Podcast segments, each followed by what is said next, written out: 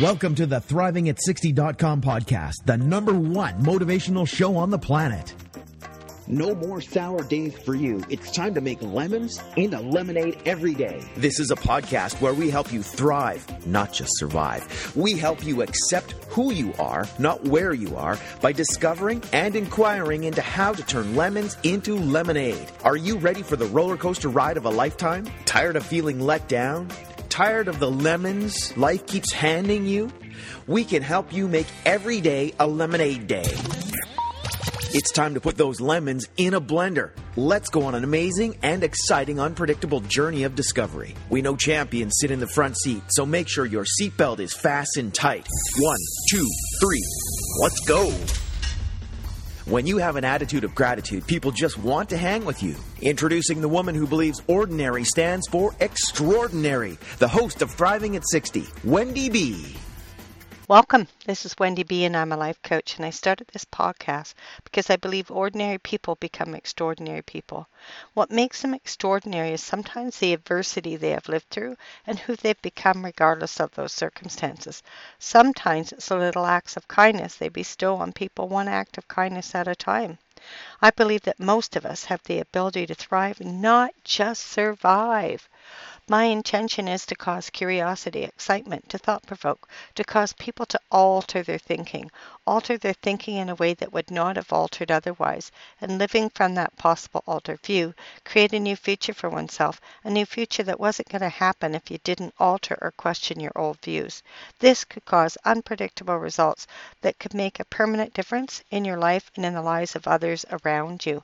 I want to motivate and help people of all ages, particularly women 50 to 110, fulfill their dreams. I want people to experience being excited about their life. This podcast is to inspire and motivate you right now, for you to take action today on your purpose, your dreams.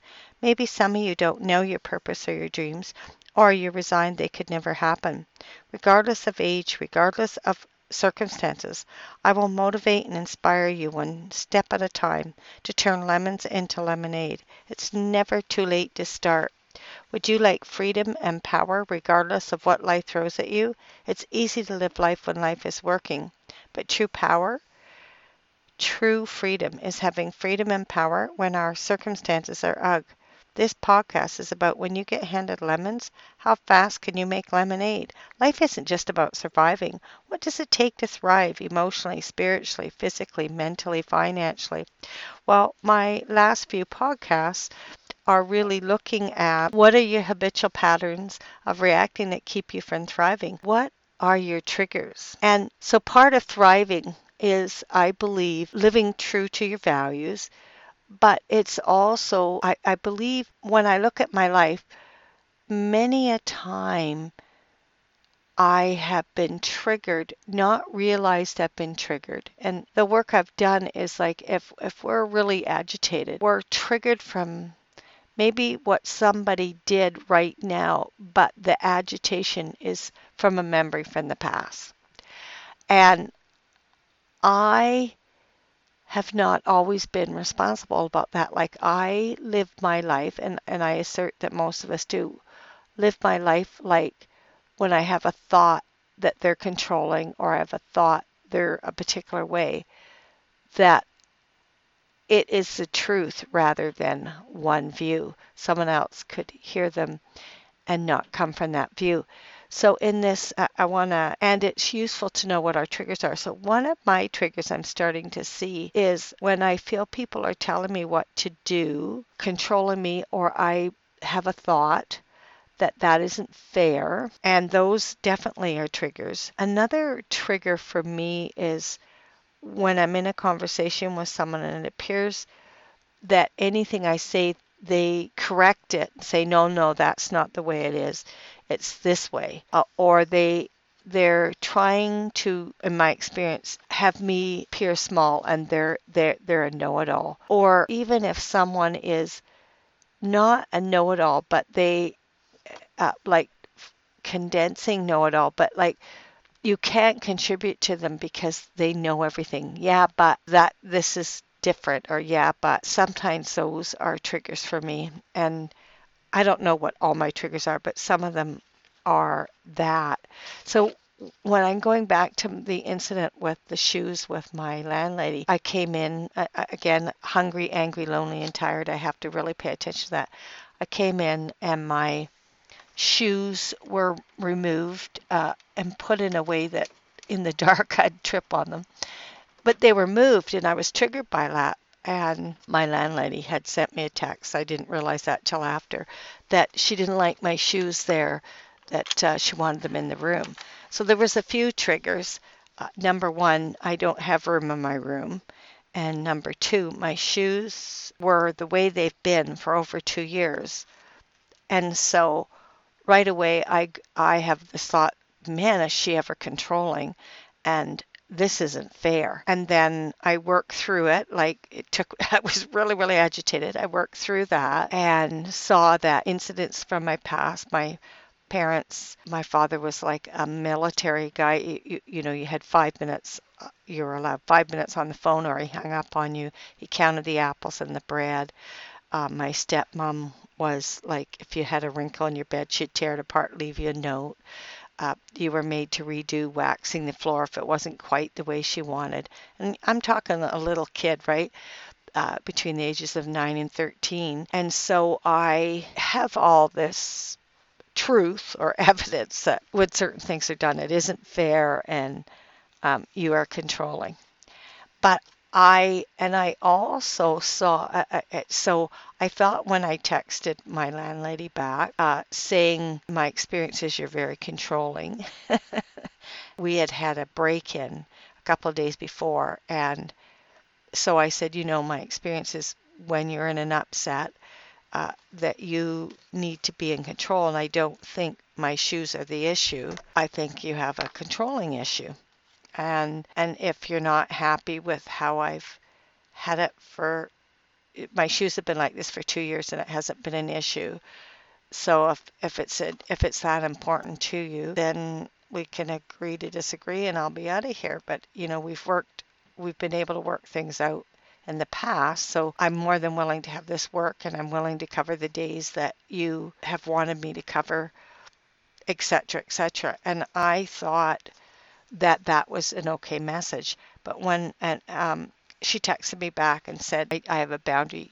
People don't tell me who I am or how I am, and you should only have conversations sharing what about yourself, not telling me who I am. So I said, well, I'll look at that and get some coaching. And so when I got some coaching from the my mentor, she said, controlling is a story. It's not a reality. The only reality was that the lady had moved my shoes. And even though I'd had the shoes there for two years, her moving them is not controlling. That's controlling is a story. And she said maybe she had the maybe my shoes being where they were for two years has bothered her for two years and finally she had enough nerve to say something. And I had never seen that. So I had never seen that she could, my landlady could have that view. Why I'm sharing this is for us to look at how often we're so right about our views and we can gather evidence about our views that we don't see that it's only a view, it's not the truth. I interacted with my landlady that what I said was the truth. Anyways, when I got this coaching at first I didn't get it. It was like, "No, no, it's not fair. She shouldn't have done this, etc., etc." But what I discovered was even though I thought I'd worked through my agitation and was calm to be able to text her, I was still reacting from my past, and my text was from a nine year old. This isn't fair uh, you're not going to control me. And so I put in, well, if this is that important, I'm out of here. And if I had have come from being able to look over at her view, not like I had to agree with it, so I'm not saying I had to agree with it, but if I could look that she had a view other than she was being controlling, if I was able to see that, then I would have got her, if I was at peace and bringing nothing to the situation. Okay, my shoes are moved. Uh, how do we create a solution here? They're not going to fit in my room. I would have heard her communication and calmly said, okay, I got, they're bothering you right now. I'm surprised uh, since they've been there for two years, but maybe they have been bothering you for two years. What other solution can we create other than me putting them in my room? Because in my room doesn't work. And maybe I could go to IKEA and find a, a cupboard. I've seen them at IKEA where they go up against the wall. They're only like six or eight inches deep and they hold shoes. I'd be willing to do that. Rather than text her that if I was accusing her, it had to be her way or the highway. But the truth is, I wanted it my way or the highway. And I had not seen that because I was coming from it's not fair and you're not going to tell me what to do. Now, what she did, I'm not saying was appropriate, but my reaction was not appropriate either. And I did not know that it wasn't appropriate. I thought I handled it really well because I saw I'd been triggered from a young age. I saw the memory. I thought I worked through that. But the truth is, my nine year old, it's not fair, or my 10 year old, whatever age, uh, you're not going to control me, was texting that text back to her. And so I'm inviting you to look at for yourself are you uh, do you hold on when you're agitated and then you think you've calmed down but you I, I, guess what i'm suggesting is that when we give an ultimatum it may be from the past that's running us it's like the trigger it's not fair you're not going to control me you're not going to tell me what to do could be running the show rather than you could say the same thing but in a different way and create a solution. So my being it's not fair um, you're not going to control me only i worded it quite nicely i thought i was being generous and i actually saw i wasn't being generous i was like you don't get to tell me what to do. There's no generosity in that. So I had to, uh, the, the opportunity was for me to clean it up with my landlady. And so I did and was able to say, you could have had another view uh, other than me. Or uh, uh what I was able to say to her is that I went for coaching and I saw from my mentor that I was not being generous with my landlady that I was making accusations and telling her she was controlling. I had no right to do that. She had a right to say what she wanted to say about my shoes, but if my nine year old wasn't running the show, I would have made a suggestion that we create a solution together other than putting my shoes in my bedroom. And maybe we would have been able to work something out. I don't know. Right now, I'm still moving. I was able to see that I was responsible to have me moving happen. And I hadn't seen that before. I thought that, well, she did what she did, so I had to give her an ultimatum. And that's why I'm moving. If it hadn't been for her moving my shoes, I'd still be living here. And what I had to get responsible for is no, my interpretation of what she did and then my response back is what had me not give my notice. So the, a trigger for me that gets me into trouble when I look is when I feel justified. It isn't fair. You're not going to control me. And then I'm out of here. So, in closing, we're exploring how to thrive whether we're 10 or 110. And I'm saying when we come from there, there's no thriving, it's all survival. So when you look at what are you committed to, when you look at some of your triggers, what new action could you take right now that can make a difference? What are your triggers? So my invitation is to look at what your triggers are and how can you recognize them so that you can have some time to relook and then come from what you're committed to rather than what you're triggered from. Well, what did you like best about this podcast? I request you subscribe to my podcast. I'm rated number five. What topics would you like to hear me talk on? When you get handed lemons, how fast can you make lemonade? With an attitude of gratitude, you can make lemonade. I'd love to hear from you.